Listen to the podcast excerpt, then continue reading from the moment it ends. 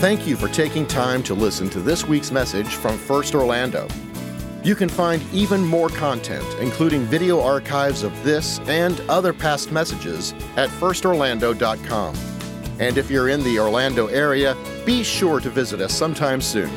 Now, enjoy this podcast from First Orlando.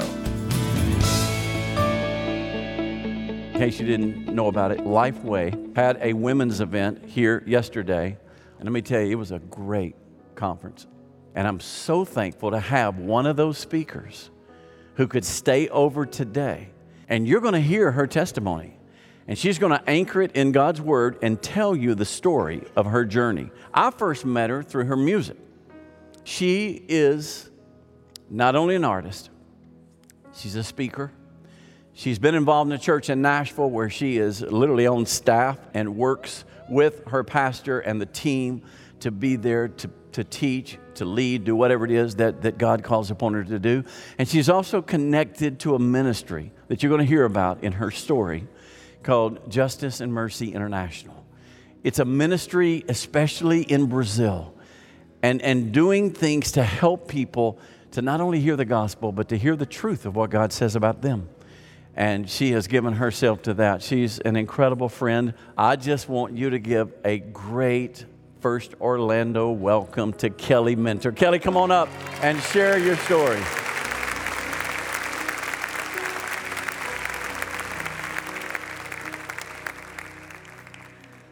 Oh my goodness, what a privilege it is to be back here again for the second day. All right, yes, there were a few of you guys here yesterday. Amen. That's awesome. I love that. It was such a privilege to be here with you yesterday. In fact, someone uh, was so gracious to pick me up at the hotel and drive me here today. And she goes, Well, have you just loved Orlando? And I said, Yes, I have only been at the church the entire weekend, but I have loved it. I have absolutely loved it. And so I'm excited. This is a a little bit of a mile marker in my life to be here with you today. I'm not going to tell you exactly why it's a mile marker until I get near the end of my time with you today, but I am going to share some of a testimony of what God has done in my life and I want to do it as we walk through a passage of scripture this morning. So I, am going to be just, we're just going to kind of weave in and out of scripture and just some testimony. So uh, I'm going to be in John chapter 2. John chapter 2. And and uh, if, you've, if you've got your Bibles or your device or however you're following along, you can uh, just join me there in John chapter 2. And, and I want to not just say good morning to those of you who are in this space today, um, which I'm so glad I was here yesterday because it just already feels so comfortable.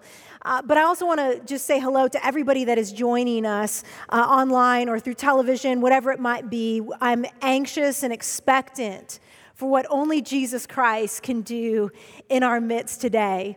And I want to just throw this out to you this morning before I, I read the text that, that there may be some who are struggling today with their obedience to Christ.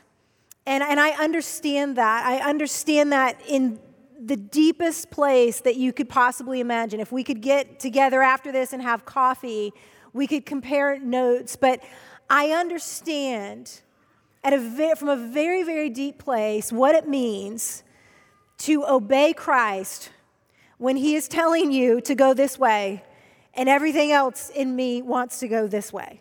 And I think all of us in this space understand that tension. Uh, but the reason that it is so important that we are obedient to Christ when He calls us to be is because that shows how much we love him. Um, all throughout John's gospel and in the letters of John, John over and over, even Jesus himself says, Jesus himself says, If you love me, you will obey me. And so today it's a matter of love. It's a matter of love for Christ. So maybe it's that you're just on the edge of, of, of wanting to do the beach baptism. Maybe you're on the edge of wanting to be part of something like So Church or a mission trip, or it, maybe it's something completely different, but it's a matter of obedience that the Lord is calling you to. And that's, I'm going to share some of my story, like I said, but I want to start with the text here. So if we can look at John chapter 2, I'm going to start in verse 1. On the third day, a wedding took place in Cana of Galilee. Jesus' mother was there, and Jesus and his disciples were invited to the wedding as well. When the wine ran out, Jesus' mother told him, They don't have any wine. What does that have to do with you and me, woman? Jesus asked. My hour has not yet come.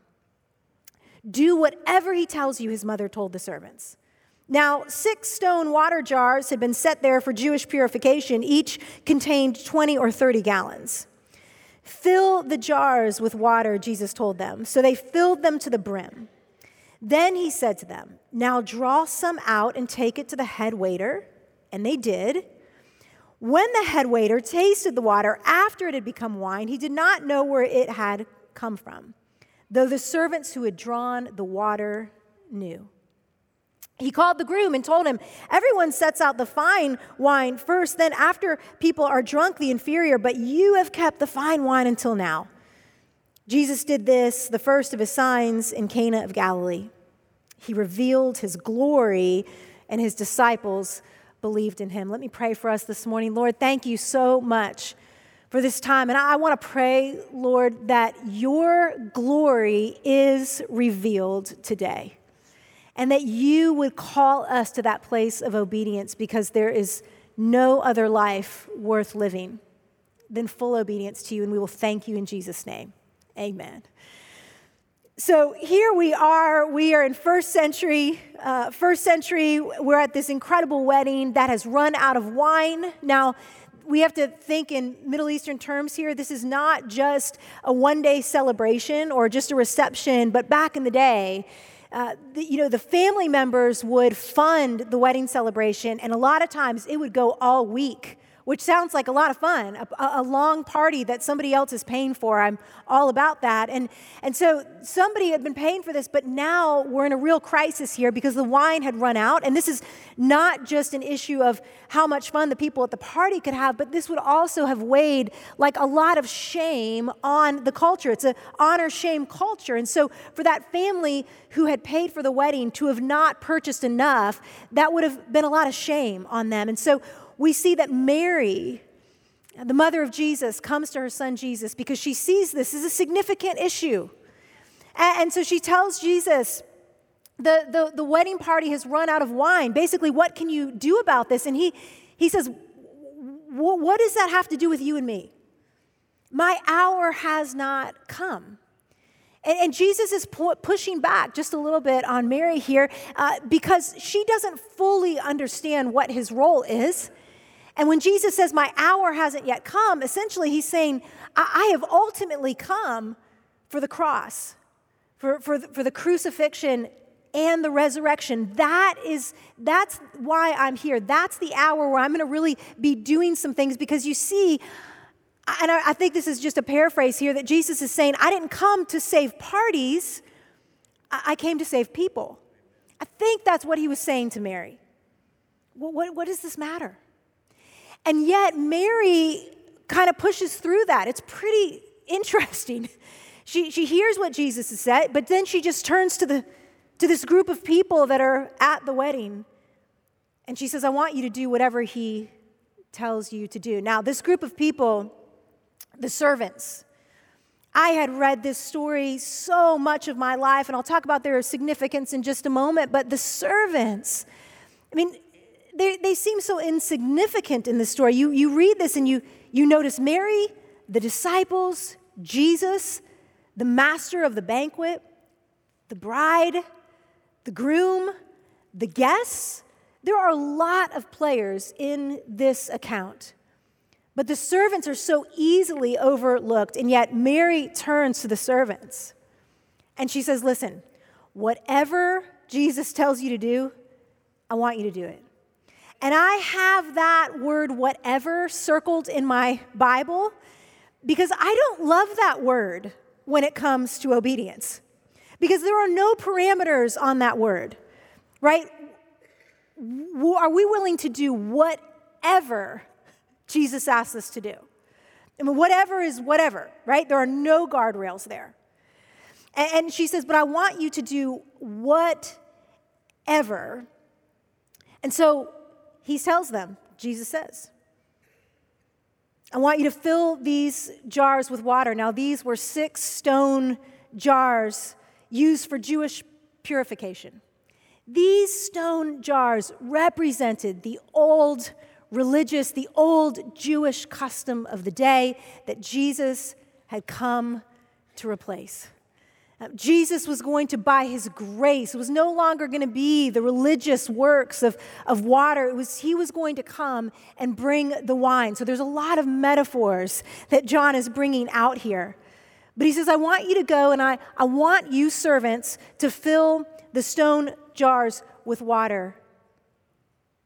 Now, this doesn't make any sense.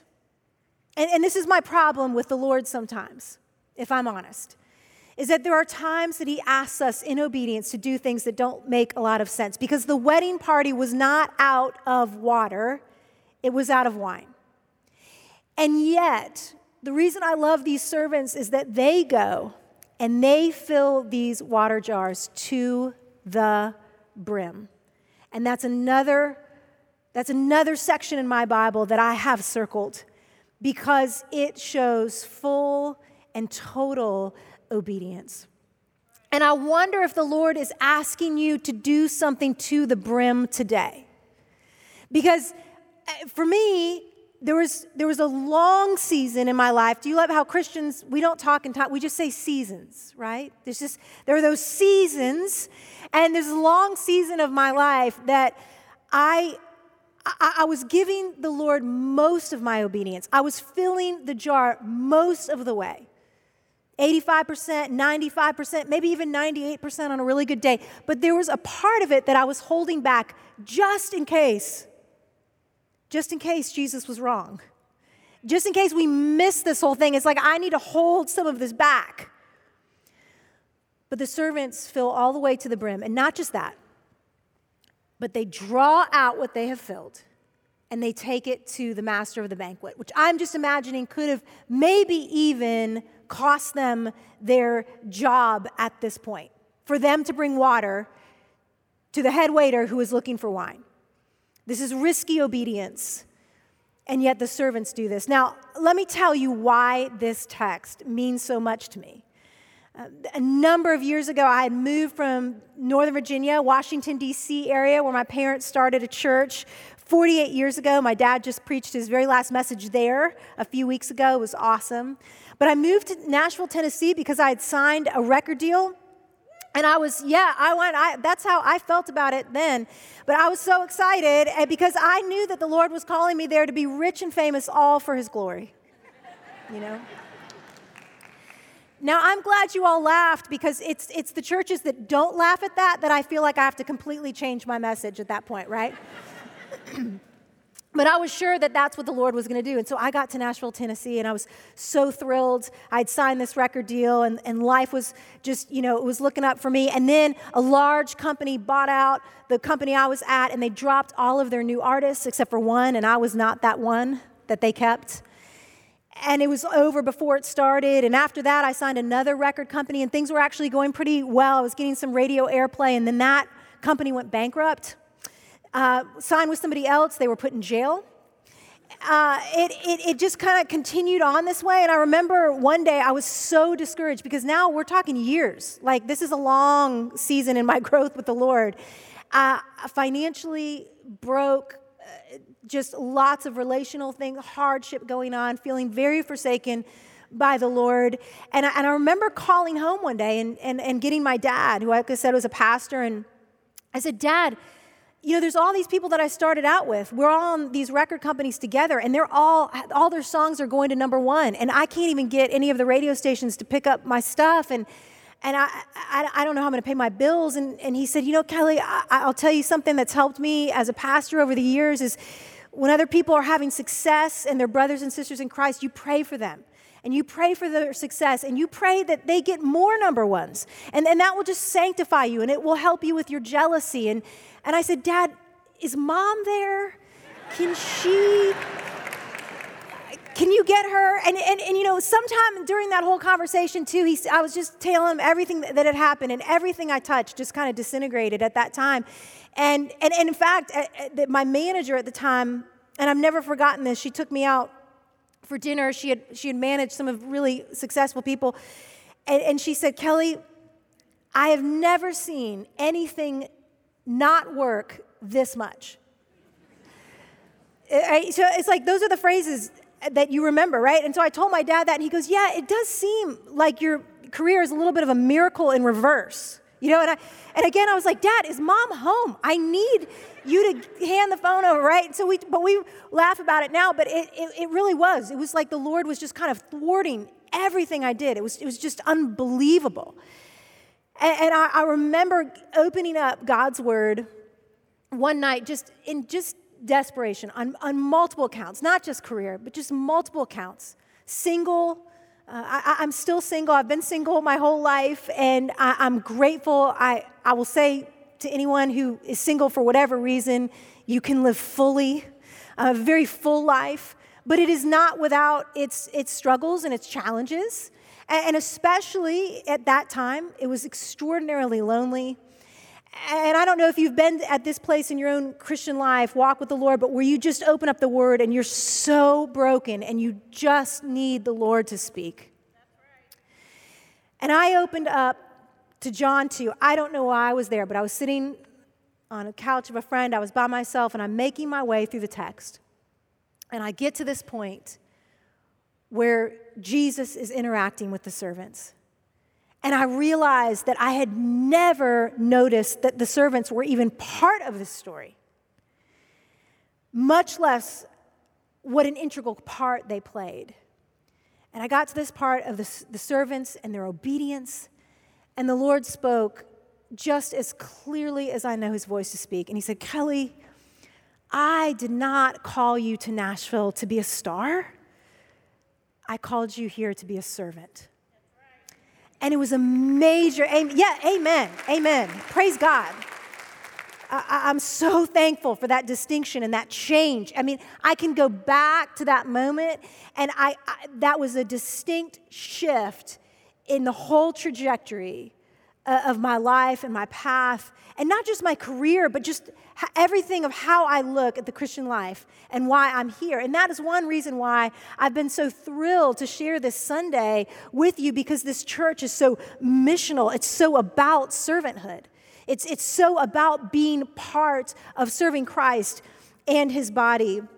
So that was a that was a moment for me where the Lord had to shift my thinking and why I was even there. And everything since that moment has been different. Not easy, but it has been different. I, I want to now look at verse 9 because this is one of my favorite moments in all of Scripture. And it says that when the head waiter or the master of the banquet tasted the water after it had become wine, he did not know where it had come from. There's so much going on in the story because all of a sudden you think, no, wait a minute. How did, how did the head waiter get wine? You know, how did this even happen? Because it was the servants had drawn water. And, and so he tastes this amazing wine and then he begins to give credit to the groom. He doesn't really know where it comes from, but then he says to the groom, This is incredible.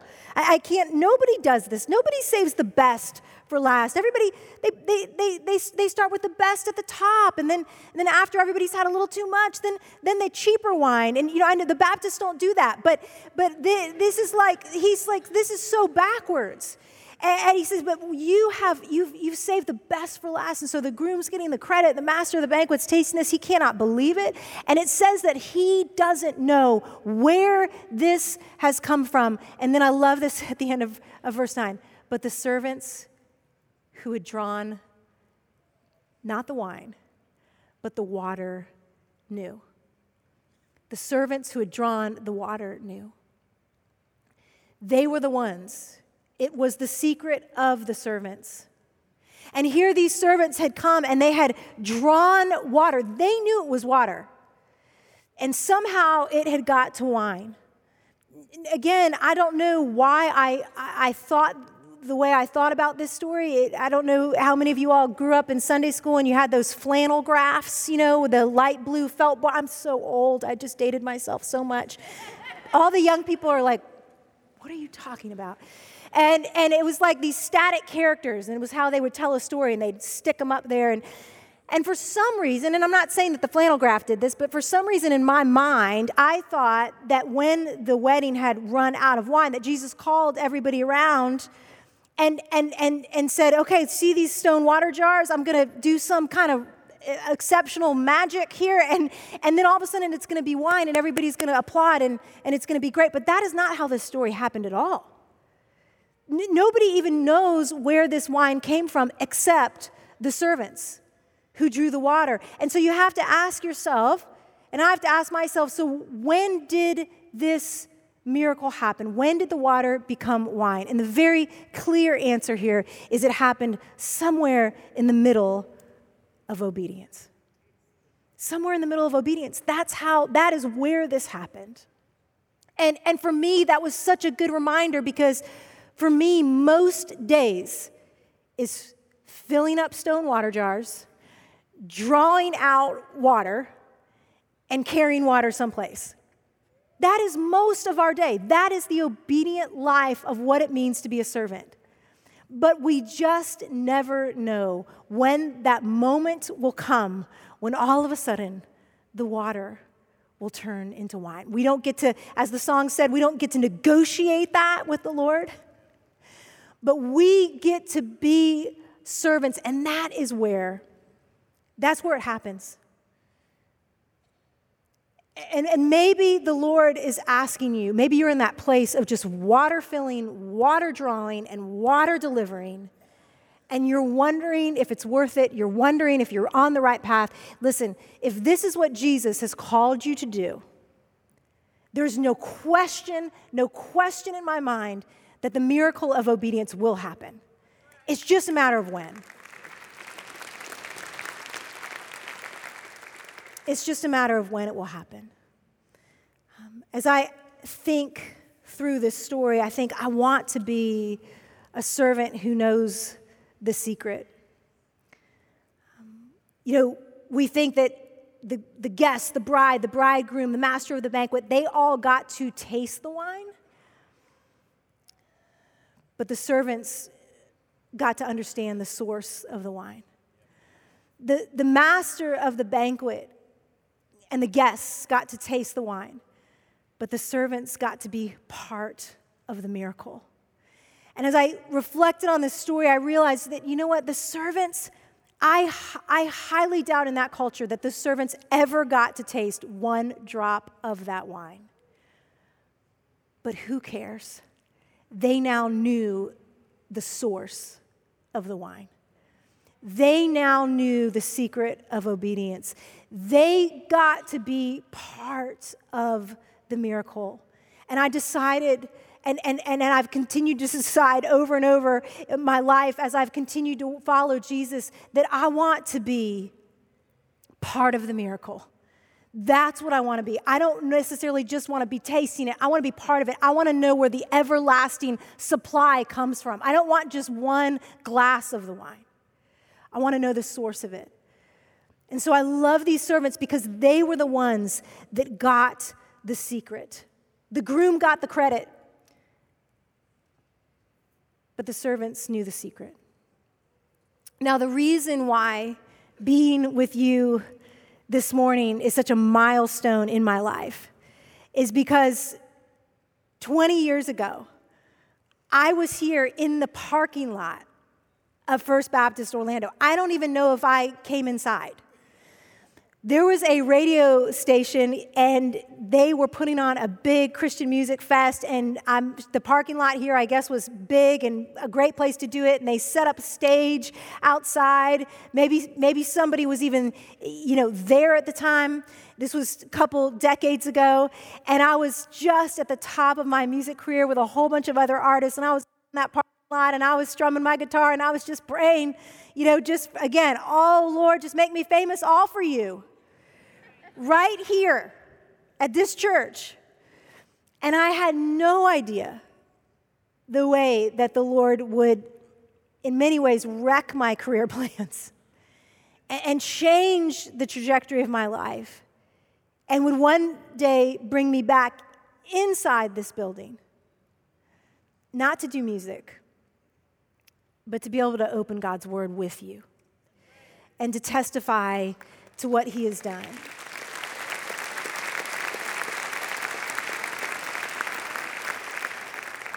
And I'm thankful that I get to share this moment with you today because it's very meaningful in my life that the Lord had not forgotten me at that time. Well, after the two failed record deals, I signed a third one, and I thought, well, now, I mean, third time's a charm. That's got to be in the Bible someplace, right?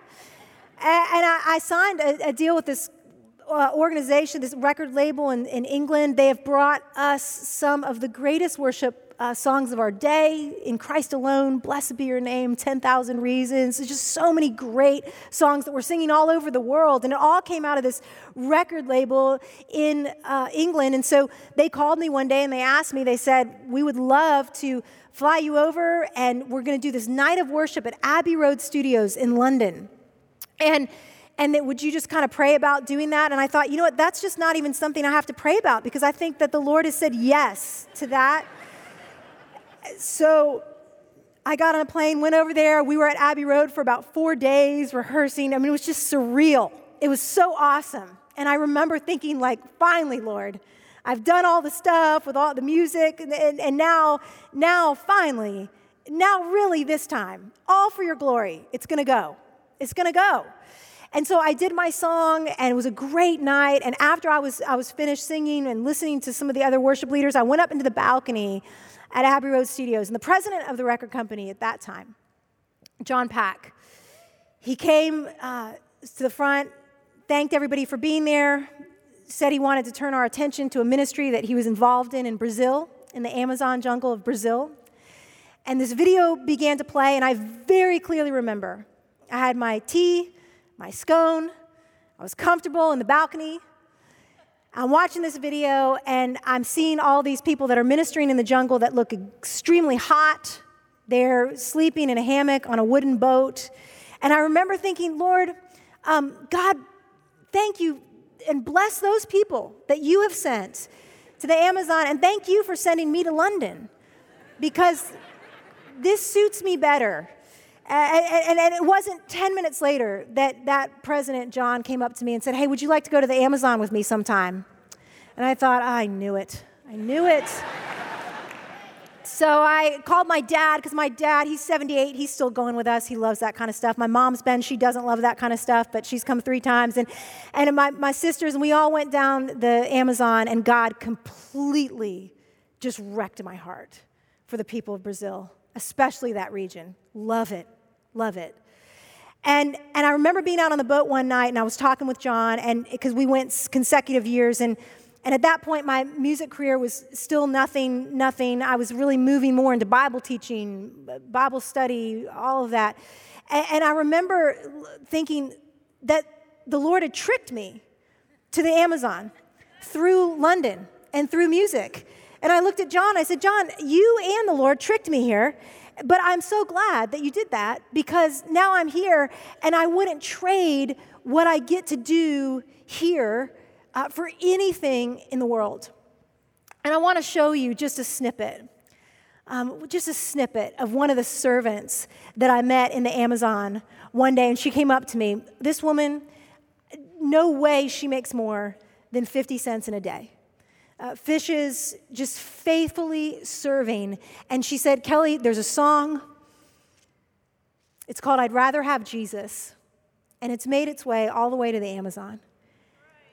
And she said, and I sing this song all day.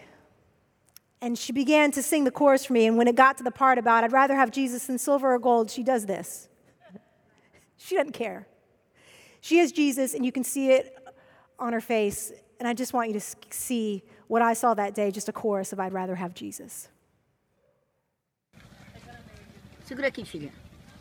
Vou cantar mais uma vez nome de Jesus. Jesus é melhor de que ouro bem. Jesus é melhor do que tudo que tem. Melhor que riqueza e posições melhor, muito mais do que milhões. Pode ser um rei com poder nas mãos, mas do mal escravo sim. Mil vezes prefiro o meu Jesus e servir-lá até o fim. Amém, Jesus da glória.